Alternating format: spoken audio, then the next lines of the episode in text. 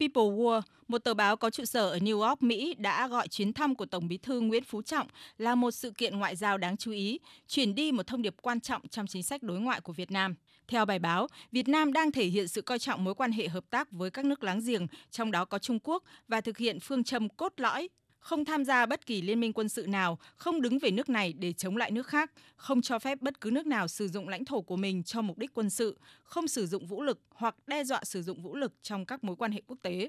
Bài báo cũng nhận định Việt Nam là một quốc gia thể hiện trách nhiệm trong các vấn đề hòa bình của thế giới và đã 2 lần được bầu là Ủy viên không thường trực của Hội đồng Bảo an Liên Hợp Quốc. Gần đây nhất, Việt Nam vừa được bầu là thành viên của Hội đồng Nhân quyền Liên Hợp Quốc. Bài báo cho biết, Tổng bí thư Nguyễn Phú Trọng là lãnh đạo nước ngoài đầu tiên đến thăm Trung Quốc kể từ sau Đại hội đại biểu toàn quốc lần thứ 20 của Đảng Cộng sản Trung Quốc. Mục đích của chuyến thăm là phát triển hơn nữa mối quan hệ láng giềng truyền thống giữa hai bên, vì lợi ích của nhân dân hai nước và vì hòa bình ổn định ở khu vực. Hiện Trung Quốc là đối tác thương mại lớn nhất của Việt Nam và cũng là một trong những nhà đầu tư trực tiếp nước ngoài lớn vào Việt Nam với nhiều dự án phát triển quan trọng.